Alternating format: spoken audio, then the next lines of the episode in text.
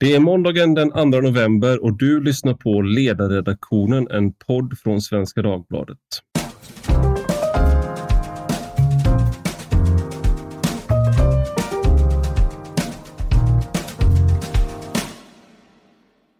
Jag heter Ivar Arpi och idag ska vi prata om det amerikanska presidentvalet. Och för det sker faktiskt imorgon, även om det känns som att det har varit på gång väldigt, väldigt länge och eh, det pratas om det i alla svenska medier, alla amerikanska medier. Och jag vet inte hur länge valrörelsen har pågått, men är det kanske två år eller slutade den aldrig efter 2016? Eh, och med mig för att prata om det här har jag min kollega Olof Ehrenkrona. Välkommen! Tackar! Och Johan Ingerö som är policyansvarig på Kristdemokraterna, men också en eh, USA-nörd får man väl ändå säga. Du, om man nu ska använda nördordet för det. Men du har ju följt amerikansk politik väldigt noga under lång tid. Mm. Så stort välkommen till dig också, eller vad man säger. Eh, jag, tänkte, jag tänkte börja med frågan, eh, alltså hur, hur, vad har Donald Trump uppnått under sitt presidentskap egentligen? För att väldigt, om man läser om Donald Trump så är det väldigt lätt att man eh, med, all, med all rätt många gånger får en känsla för att han är, han är galen, han är, eh, han är liksom helt eh, oberäknelig och eh, han är en hemsk, hemsk människa på massa olika sätt. Särskilt om man läser DN, DNs eh, kultursidor. Men jag tänker ändå att har ni som har han gjort någonting som är positivt under sitt presidentskap? Någonting har han levererat på sina vallöften? Johan? Ja, det har han absolut gjort. Eh, om man tar tiden före pandemin så hade han ju lyckats rätt väl, får man säga, med ekonomin. Eh, alla nyckeltal såg väldigt bra ut till priset av det enda nyckeltal som inte såg bra ut, nämligen budgetunderskottet och ja, statsskulden då, som är en följd av det. Eh, det har ökat. Nu har det naturligtvis ökat enormt, men det har det gjort för alla på grund av pandemin. Men tittar vi på tiden före den så hade USA en, ja, en dopad ekonomi kan man säga i och för sig. Det, det, det, kan man ju kalla den typen av skattepaket som han undertecknade. Um, men arbetslösheten var den lägsta sedan 60-talet. Arbetslösheten för, för till exempel svarta och latinos var den lägsta som någonsin uppmätts arbetslösheten bland kvinnor var inte riktigt den lägsta som uppnåtts därför att eh, andra världskriget gav en annan situation där tror jag. Men, men, eh, men, men bra nära i alla fall. Så att, eh, den biten fungerade rätt bra. Han hade därtill eh, gjort en del betydande insatser på sjukvårdssidan. Så veteransjukvården jag ska inte ens försöka förklara det amerikanska sjukvårdssystemet här, men det består av många olika delar och en av de delarna är veteransjukvården. Där, där eh, Demokraterna länge har motsatt sig alla typer av privata intressen och sånt. Där har han genomfört ja, en slags vårdvalsreform kan man säga, som har gjort, kapat väntetiderna och förbättrat servicen för landets veteraner. Det, det, han har också tagit betydande steg mot ett skolvalssystem som omfattar även den som inte är lika rik som Donald Trump eller Nancy Pelosi eller så. Men det kanske viktigaste och det, det, vi, det, vi, det han kommer komma ihåg längst för, tror jag, det är dels så är det naturligtvis att han lyckades få in tre domare i Högsta domstolen och en oändlig radda domare i lägre federala domstolar. Det där anses ju brett vara det viktigaste en president gör, det som har effekt längst tid efter att man har lämnat Vita huset. Och allra sist och allra störst, han har vänt på den Mellanösternpolitik som drevs av Barack Obama. Och det har han gjort med stor framgång. Där har vi sett fredsavtal. Ja, vi har sett fredsavtal för första gången på 26 år. Uh, att först var det Förenade Arabemiraten som slöt ett fredsavtal med Israel. Sen har, sen har uh, Bahrain hängt på. Uh, Sudan, vilket var väldigt stort, har hängt på. Vi väntar på Oman och Saudiarabien, men, men det, kommer, det, det förstod man tidigt att det skulle inte ske före valet. Mm. Och vi kanske kan grotta lite i hur han, han vände det där senare, men, men just nu känns det som att det här blir ett jättelångt säg, så jag kan pausa.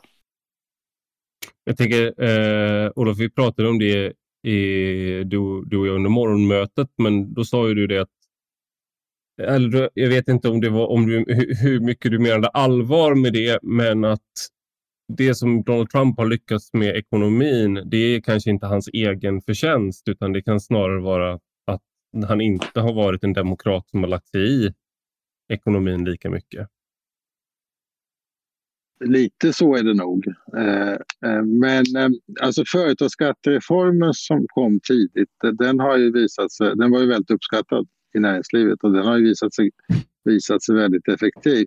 Alltså på sitt sätt så är det Norsin som har, som har eh, gjort det här. Eh, han kommer ju från från Wall Street. Eh, mm. Så han, han, han, har ju eh, en känsla för det. Men vi, vad vi har sett är väl också att i och med pandemin så eh, är ju budgetunderskottet kanske inte en lika stor politisk belastning som det kunde ha varit annars eftersom det, det har väl dämpat nedgången något. Det som jag tycker man har anledning att vara orolig för det är underskottets långsiktiga effekter. Eh, sen har det ju inte heller varit så framgångsrikt på handelssidan. Alltså, externbalansen är inte heller någonting att skryta över eh, egentligen. Så att, eh, men eh, all in all, alltså ekonomin, det som, som Johan säger, den, där, där fanns nyckeltalen eh, på rätt plats före pandemin.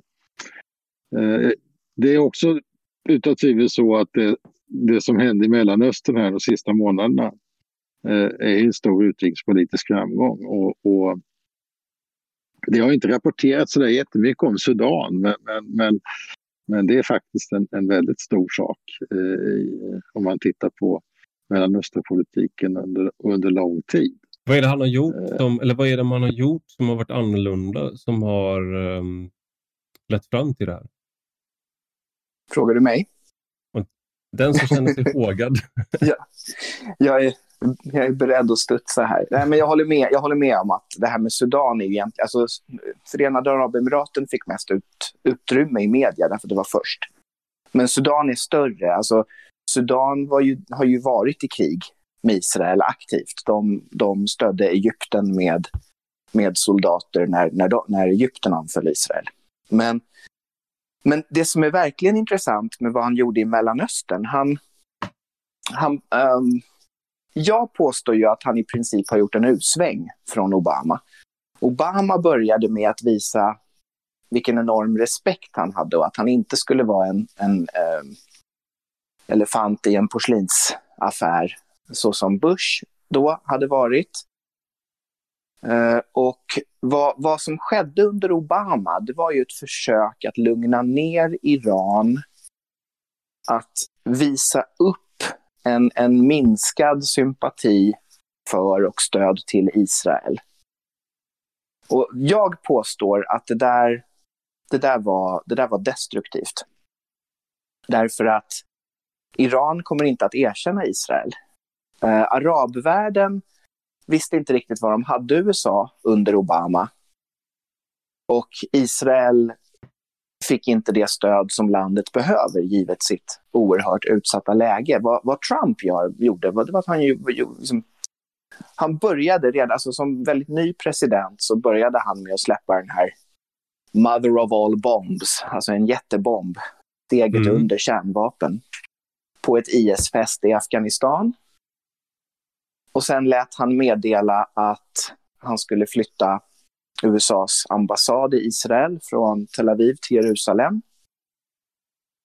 Och sen så rev han eh, kärnavtalet med Iran och slängde på nya eh, rejäla sanktioner mot Iran. Och med de här tre dragen så visade han ett antal saker. Han visade, jag är galen nog att spränga. Jag kommer aldrig någonsin släppa Israel eller låta er komma åt dem. Och jag har inte en tanke på att man kan lugna Iran. Så det mm. ni i arabvärlden nu behöver bestämma er för, det är om ni vill fortsätta en meningslös konflikt med regionens bäst utvecklade ekonomi i ett läge där världen köper mindre olja på sikt? Eller om ni faktiskt tänker skärpa er, sluta fred med Israel, få vissa säkerhetsgarantier av oss och börja utveckla era ekonomier på allvar. Så det, det Trump och hans folk utnyttjade, det var ju den arabiska rädslan för ett allt starkare Iran. Obama mm. gjorde tvärtom. Och det är därför Trump har lyckats i Mellanöstern medan Obama inte gjorde. Okej, okay, jag tänkte vi skulle gå vidare från vad Trump har gjort. Uh, han har ju också, ska man lägga till, han har uh, förstärkt muren mot Mexiko som han pratade så mycket om 2016. Mm. Uh, även om den inte täcker hela vägen än så tror jag det är, han kom, de kommer komma över 70 mil om, om den till årets slut eller någonting där han har förstärkt och sådär. Men, eh, dock, dock ska sägas att Mexiko inte betalat en meter av det där. Nej, Mexico, make Mexico pay for it. Den, det var en stretch goal tror jag nog man får säga. ja, eh, det var... Men jag tänkte då, vem är Joe Biden? Jag, jag tänker, eh, en sak som jag... Eh, det, det, är intressant det här med George W. Bush. Eh, för att Obama upplevdes ju 2008 som någon slags återställare från George W. Bush och hans krig i Mellanöstern. Och då betraktade man ju George W. Bush som liksom det värsta som hade hänt i Republikanska partiet ungefär. Många gjorde det i alla fall. I, och Barack Obama var den här liksom messiasfiguren på, på många sätt.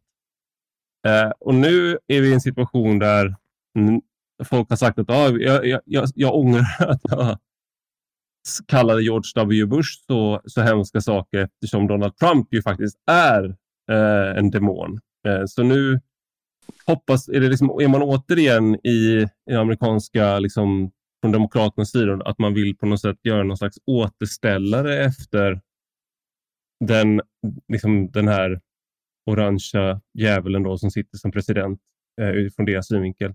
Men Joe Biden har ju fått mycket kritik för att vara eh, från vänster har han fått kritik för att han är för höger och från höger för att han har eh, blivit mer och mer vänster. Vad stämmer egentligen om Joe Biden? Vem är, vem är han och vad händer under hans presidentskap, tror ni? tänkte, Olof, du kan väl börja? Jag tror att den, den största skillnaden eh, mellan en eh, Biden-administration och en Trump-administration kommer att vara att det finns en omgivning som är talbar kring Biden. Eh, och eh, den här eh, oförutsebarheten och det här diktaturkramandet som, som, som Trump har ägnat sig åt det kommer då att eh, tona bort och vi kommer att få se en, en, en, administration som är inriktad på att samarbeta med omvärlden. Det tror jag kommer att vara den, den stora skillnaden. Eh, alltså man kan inte bortse från att Biden är 78 år. Liksom, och, och, och eh, de första den första tiden har ju, så att säga, han har inte satt några större avtryck i politiken egentligen innan han blev vicepresident. Och inte heller när han var vicepresident. Så att, eh, det är ju ett, på det viset ett oskrivet blad. Men däremot så, så kommer ju Demokraterna att eh, tillsätta en regering och eh, personal i ministerierna som är eh, på hela taget mer rimliga än, än, än det har varit framförallt på slutet av, av, av Trumps period. För han har ju avskedat alla goda medarbetare och behållit de dåliga. Så att eh, det är ju från den utgångspunkten så tror jag att helheten och stabsarbetet kommer att se ganska annorlunda ut. Och för Sveriges Men, och liksom Europas del, eller vad man ska säga, för omvärldens del så vore det eh, bra om Joe Biden blev blev vald helt enkelt? Alltså det hot, den hotbild som John Bolton har målat upp om att uh, Trump är beredd att spränga Nato. Uh, man kan diskutera hur allvarlig den är men, men uh, antingen han kan alltid ställa till väldiga problem genom att ifrågasätta Natos trovärdighet när det gäller avskräckning. Mm. Och eh, det är väl där som, som, som den stora faran ligger. Men sen har vi ju risken för ett handelskrig med Europa eh, Eh, om Trump eh, sitter kvar. Och eh, det, där finns ju inte alls samma risk med Biden natur, naturligtvis. Men man ska vara medveten om att Demokraterna är också protektionister. Eh, man ska vara medveten om att Demokraternas eh, synpunkter när det gäller Europas eh, kostnader, att Europa ska dela på kostnaderna för NATO-samarbetet i Europa. Eh, det kommer ju också finnas under en demokratisk regim. Så att de här diskussionerna kommer att fortsätta. Och Europa måste ju faktiskt också ta lärdom av de här fyra åren om Trump avgår och inse att eh, man måste kunna klara sig själv på ett helt annat sätt än vad man har gjort tidigare. Mm. Eh, det tror jag är jätteviktigt. Det tänker... måste finnas en ge geopolitisk kraft i EU, annars så, så, så är vi illa ute. Jag tänker Johan, men det ja. finns också anklag anklagelser om att Joe Biden är eh, woke. Att han har blivit det. För vi ser ju i USA eh, också en väldigt stark liksom, vänster radikal rörelse, eller hur man nu vill beskriva det med Black Lives Matter, eh, Antifa och eh, tidningar som har blivit aktivistiska eh, och på universiteten att man har haft liksom, stora rörelser där och att man har, man ska säga, det funnits en, den reaktionen som man på vissa sätt kan säga att Trump har fött fram, det är inte helt sant för det fanns innan också, men den, han, den har helt klart förstärkts av hans presidentskap. Eh, och nu att Joe Biden då har känt sig pressad att eh, ta till sig av deras eh, synpunkter. Finns det något fog för en sån rädsla? Alltså det, och det där är ju någonting som då Republikanerna vill eh, påstå såklart. Inte när det gäller Joe Biden personligen, det gör det inte.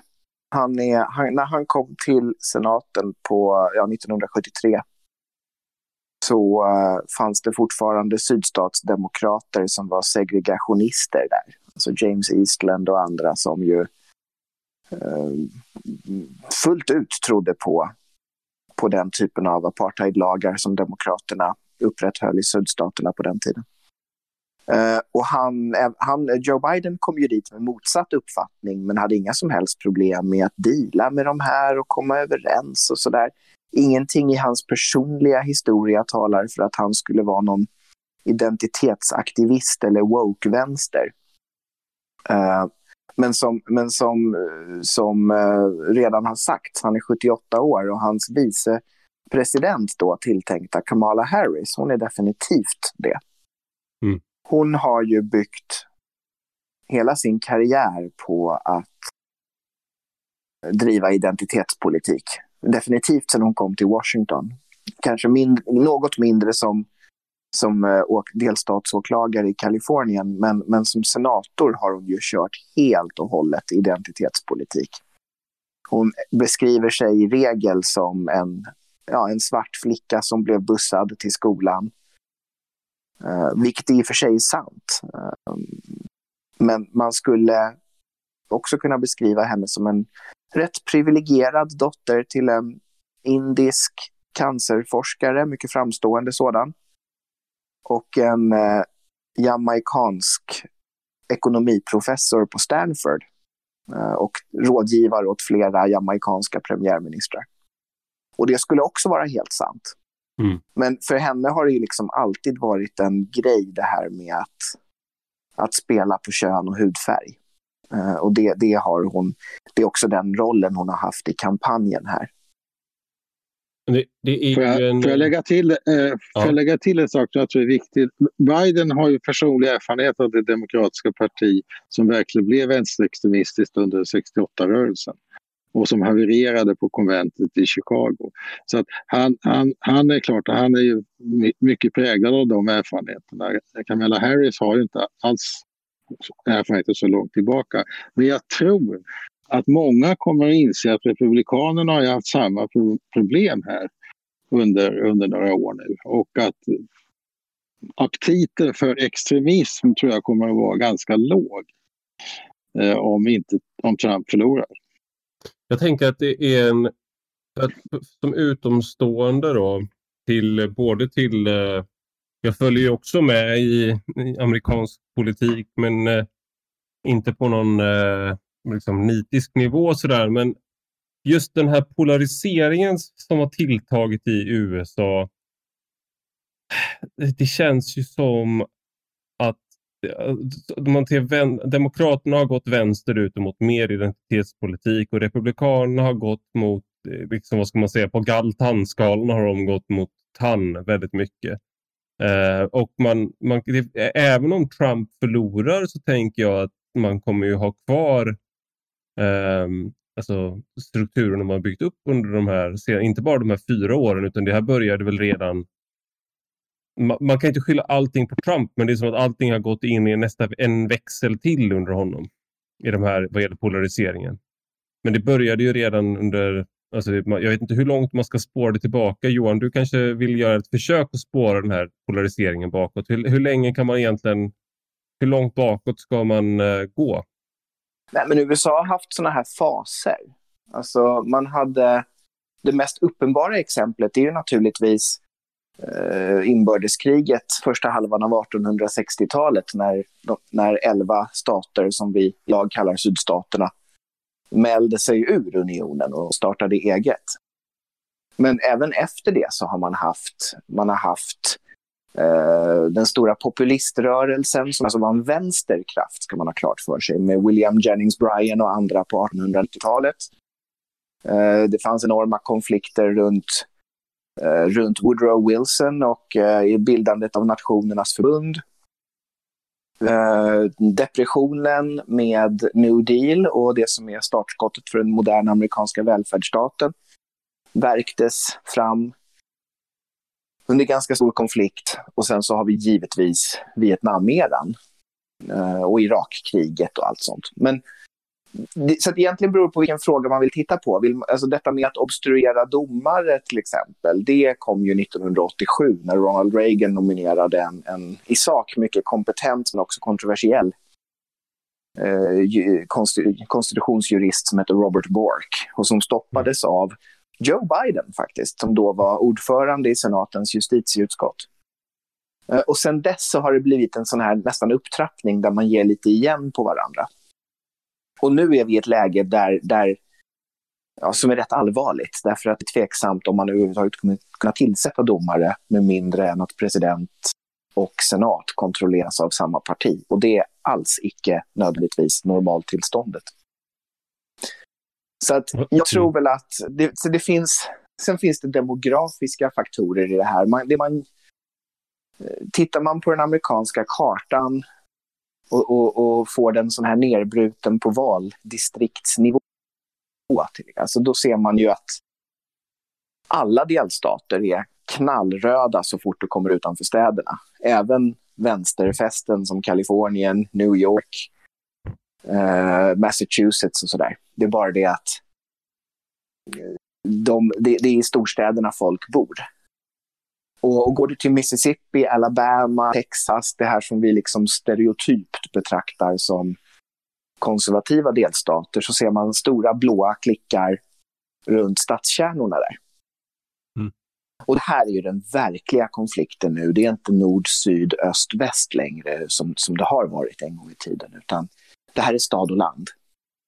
Hur mycket där, är rasfrågan då? Alltså för det, det, här är också en sån där sak där man, man har sett i Um, att man, man har ju spelat liksom mycket på de här grejerna. Liksom att eh, Majority, minority och minority, majority menar jag.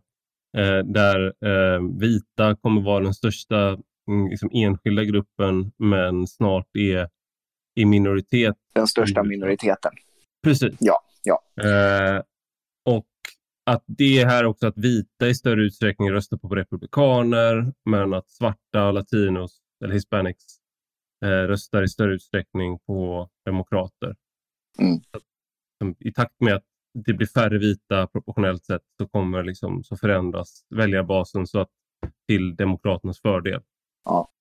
Och det där, har de ju, det där har ju partierna varit medvetna om ganska länge. George Bush var bra på att dra latinoväljare. Jag tror han fick 44 procent eh, 2004.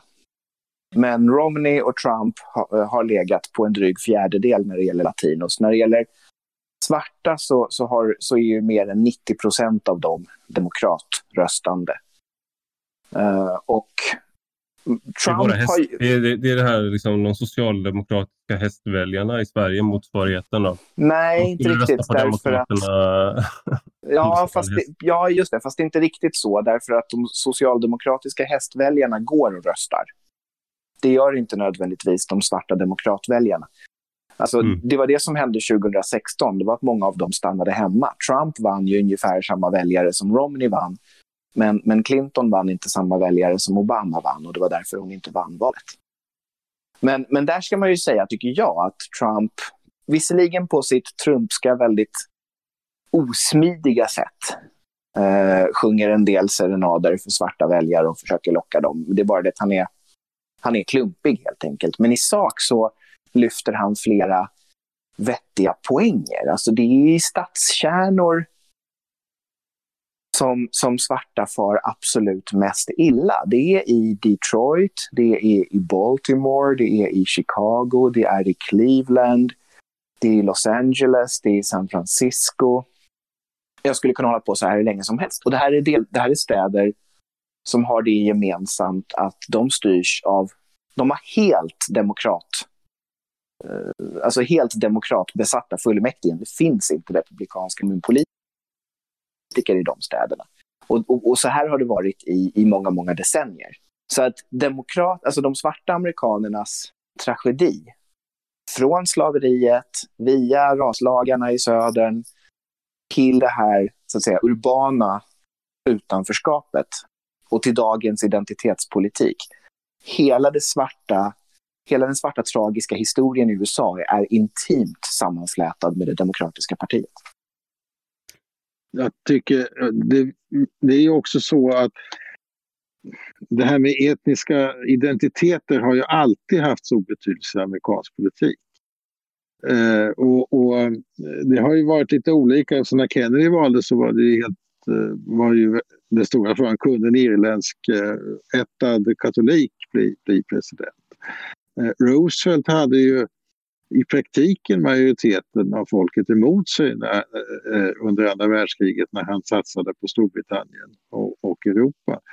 Eh, så att, eh, USA hade aldrig, kanske aldrig kommit med i kriget om inte Pearl Harbor och Hitler hade inträffat och Hitler hade förklarat honom krig, eller USA krig.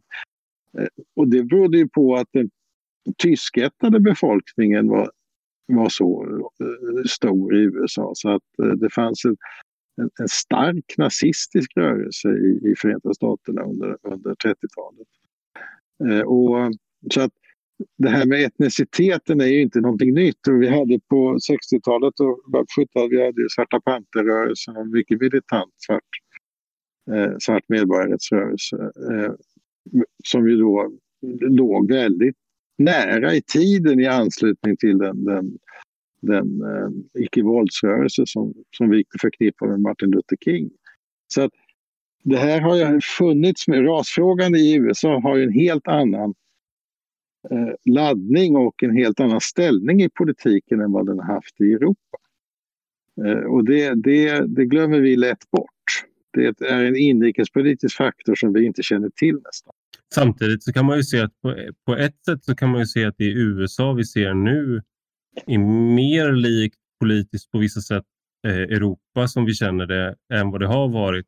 Eh, jag tänker på att migrationsfrågan har varit en stor fråga i USA de senaste valen och det är det ju hela tiden i Europa också. Och, och vi här i Europa har fått mer av ras, rasfrågor som letar sig in i liksom centralt i politiken.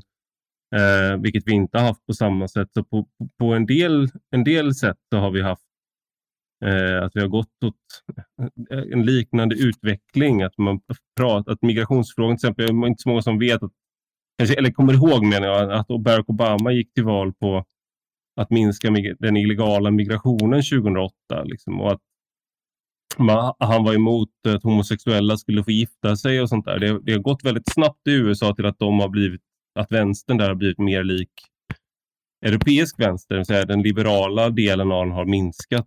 Eh, att man, man, kan, och att mainstream-politiker i USA har kunnat säga att de är eh, democratic socialists. Eh, där är ironin är att om du måste säga att du är democratic så, så kanske man kan misstänka att det inte är så democratic. Men i alla fall, det är, det är liksom att, att, att en amerikansk politiker kan komma långt som Bernie Sanders som säger att han är socialist.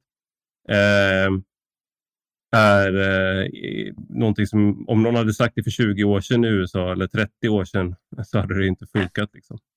Men jag tänker, jag, ja, förlåt. förlåt det, det, kan vara värt att uppehålla sig lite vid detta faktiskt. Alltså, jag, för mig är det ju väldigt tydligt att framförallt den stora finanskrisen 2008-2009 den förändrade politiken på djupet. Jag tror att den förutan så hade Bernie Sanders varit en marginalfigur i den mån han hade ställt upp i ett liksom, primärval. Och Donald Trump hade inte blivit nominerad.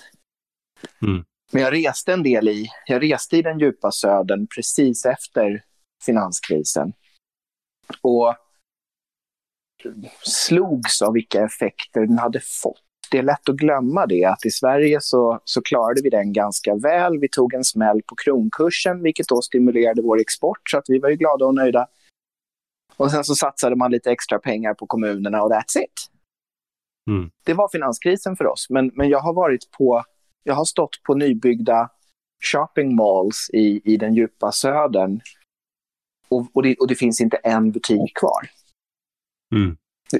På ett ställe i Arkansas så stod det en snubbe som hade ett sånt här våffelstånd och sa att allt här är borta förutom Sears, ett jättestort varuhus som, som finns ja. längst in. Men alla vanliga butiker helt utslagna. Och detta är en skimrande marmorvit galleria som hade byggts ett par år innan. Så att, ja. alltså den psykologiska och ekonomiska sammantagna effekten när massor med människor som har trott på den amerikanska drömmen måste lämna sina hus, lämna ifrån sig sina bilar, samtidigt som, som, som eh, Wall Street-institut bailas ut med skattepengar. Alltså, vilken nationalekonom som helst kan förklara varför sådana här bailouts kan vara nödvändiga, men, men det går inte att förklara det för väljare i, i Arkansas eller Oklahoma som har fått gå från hus och hem. Mm. Och, och det här öppnade det här öppnade dammluckorna menar jag, både mot den här liksom nästan mer europeiska välfärdshögerpopulismen som Donald Trump står för mm. och den här vänster, arga vänsterpopulismen som Bernie Sanders står för.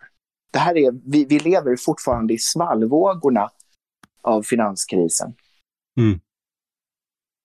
Jag håller med om, eh, om, om, om jag, jag tycker det, det, det, är korrekt det som Johan säger. Och, och det är lite det här som gör... Eh, alltså det, det, finns ju faktorer här som liknar de som, som hände efter 1929 och den påföljande depressionen eh, i USA. Eh, skillnaden var ju då att då fick man, man fick ju till slut en, en regering som, som höll ihop landet eh, under Roosevelt. Men eh, om vi tittar på situationen nu så, så är ju lite, alltså det finns ju tecken på på en Weimarisering av, av USA. Eh, skillnaden är väl att man inte slåss med, med basebollträn och, och, så på gator och torg, men man slåss ju på sociala medier och i det politiska samtalet. Oerhört brutalt på ett sätt som vi inte har varit eh, vana vid ens, ens i så att säga, något hård, mer hårdföra amerikanska klimatet. Och samtidigt är ju partierna är ju väldigt svaga det här är ju ett unikt val så tillvida att vi har ju aldrig sett två så eh, riktigt svaga kandidater eh, kämpa om ledarskapet så att säga. Nej, man får man ju har ju sista, ingen, ingen kompetens. Roms sista dagar var det någon som skrev på Twitter. Det är, så över, det är överdrivet såklart, men det, man, det är ändå lite, lite svårt liksom att, att se att någon av de här Eh, alltså Joe Biden är ju en mer återgång kanske till no normalitet, men jag tänker att de här, om man ska tillåta sig att vara lite marxist, då, att basen för som hur, som du är inne på Johan, med de ekonomiska förändringarna och också de politiska förändringarna, att man har brutaliserat klimatet, politiska samtalet väldigt mycket. Jag tänker till exempel på den här presidentdebatten som, där de inte ens kunde prata med varandra. Att man har väldigt svårt att ens ha, acceptera premisserna för ett samtal med varandra idag. Och att man där, det är det jag tänkte, min, min sista fråga är egentligen, eh, för att av, liksom av opinionsmätningarna att döma man ska vara försiktig med efter 2016 alla trodde att Clinton skulle vinna och nu tror alla att Biden ska vinna. Men om man har korrigerat, vilket man säger att man är, om man har korrigerat för de felen man hade i opinionsundersökningarna då så verkar Biden vinna. Men vad kommer då hända med om Donald Trump förlorar? Han har, han har sagt att we'll see och, och, liksom, om han överhuvudtaget ska avgå, vad han kommer göra. Han har liksom sagt att det är valfusk han har redan förberett sig för liksom, de här grejerna. Eh, om man tänker bort det och tänker att han, eh, eh vilket är väldigt oroväckande att att en demokratiskt vald president ens står tvivel om, om det där. Men jag tänker, vad händer med Republikanska partiet efter att han förlorar i så fall? Olof? ja, alltså jag, alltså jag har ju inte en, jag har inte en Alltså det säger ju lite en del om hur, hur, snabbt det har förändrats, det republikanska partiet. Men, men alla mina republikanska vänner har ju varit emot Trump hela tiden och de är ju många alltså. Eh, av olika schatteringar. Eh, och eh, de har ju varit oerhört bekymrade över både det faktum att han nominerades 2015 och att han sen valdes också 2016. Så att det, det har ju verkligen varit eh, djupt problematiskt för dem. Eh, den här situationen. Samtidigt så eh, måste man ju räkna med då att, att Trumps anhängare i partiet de, de försvinner ju lika snabbt som Bushs anhängare försvann eh, när han avgick som president. Eh, för då, då blev det ett, snabbt ett annat republikanskt parti och det är det som är karaktären på, på de amerikanska politiska partierna är att de, de följer ju väldigt mycket då den som uppfattas som, som eller den som blir ledaren. Mm. Eh, det är egentligen mest Demokraterna som har haft en partiorganisation som har haft den här klassiska maffiastrukturen som det fanns på, på eh, ja, under decennierna kring andra världskriget. Men Republikanerna har ju alltid varit mera, på det viset mer flytande och mer anpassliga till, till tidsandan skulle jag också säga. Va? Så att det, det, kan nog hända mycket med Republikanska partiet, men det vill nog till också. För jag skulle säga det att det är verkligen en allvarlig kris för partierna. Och tittar man på stödet för kongressen så är det på 15, 16, 17 procent.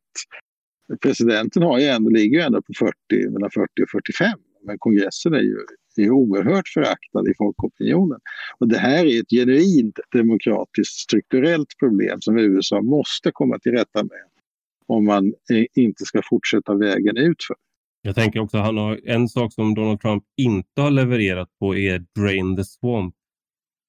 Men det var ett bra, alltså det är en bra line om man tänker att folket, om man tänker då på det låga stödet som kongressen har så är det ju liksom många som kan sympatisera med den, eh, den känslan av att man ska göra det. Men han har absolut inte gjort det. Men jag tänker Johan, vad tror du då? Jag vill ställa samma fråga till dig. Vad tror du händer med Alltså återgår man till personer som Mitt Romney eh, och, och, den typen av mer klassiska Nej. republikaner? Finns det någon väg tillbaka till det för republikanerna? Nej, det tror jag inte. Det tror jag inte. Lika lite som det fanns en väg tillbaka till, till eh, eh, Nelson Rockefeller efter Reagan. Mm. Eh, så finns det en väg tillbaka till, till eh, Mitt Romney. Jag tror, alltså, och, det, och det, detta av ett antal skäl. Alltså, det första är ju naturligtvis att under 2000-talet och del av 90-talet också så har den amerikanska välfärdsstaten expanderat ganska mycket. Så att det här, den här libertarianska konservatismen som Reagan stod för, om än inte levererade på riktigt, mm. annat än på skattesidan och, och gällande en del regleringar och sådär den har, ju, den har ju suttit kvar i Republikanerna trots att ingen republikan, eller i alla fall ingen republikansk president, har varit beredd att verkligen gå all in på det. Uh, utan, utan idag så är även medelklassen beroende av välfärdssystemen. Man har, sin, man har subventioner av sin sjukvård, man har pensionssystemet och mycket, mycket annat. Så att det, finns ingen, det finns inget utrymme för den klassiska libertarianska affärsmanna republikanismen längre. Utan det som finns då, det är ju snarast det vi ser i europeisk mitten-höger-populism. Det vill säga att man angriper vänsterpartierna nästan vänsterifrån och säger att vi kan egentligen leverera mer välfärd. Det är bara det att vi inte behöver betala för och sen så kan man då, ja, i regel handlar det om migration och så. Va? Mm. Eh, och det är vad jag tror att Republikanerna kommer göra. De kommer bli någonting som påminner mycket mer om, om uh, liksom väl, alltså Trumps välfärdspopulism. Man ska komma ihåg det att 2016 i primärvalen så är han alltså den enda primärvalskandidat i ett stort startfält som inte säger repeal Obamacare utan som säger repeal and replace Obamacare. Mm. Och det där är en jätteviktig skillnad på varenda möte han har hållit de sista åren så har han lovat att behålla den mest populära biten av Obamacare, nämligen att skydda folk som har medfödda eller sedan tidigvarande hälsoproblem. Mm. För det där är ett problem med försäkringsbolag och sådär. Så att ja, Ted Cruz och andra sådana här mer libertarianska republikaner, i den mån de vill bli nästa president så måste de släppa libertarianismen. Däremot så kommer de vara fortsatt hårda när det gäller migration och så. Jag tänker det var det, Peg, Peggy Noonan skrev inför valet 2016 så skrev hon Imagine a sane Donald Trump.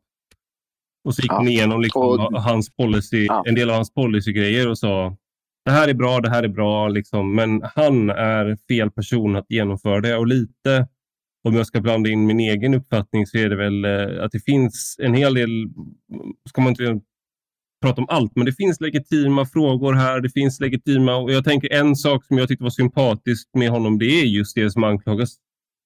Eh, där han anklagas för populism när han pratade om att människor som den minskande medelklassen och allt det där, att han, han I am your voice, liksom, ni som inte känner att ni har haft en röst, I am your voice och sådär.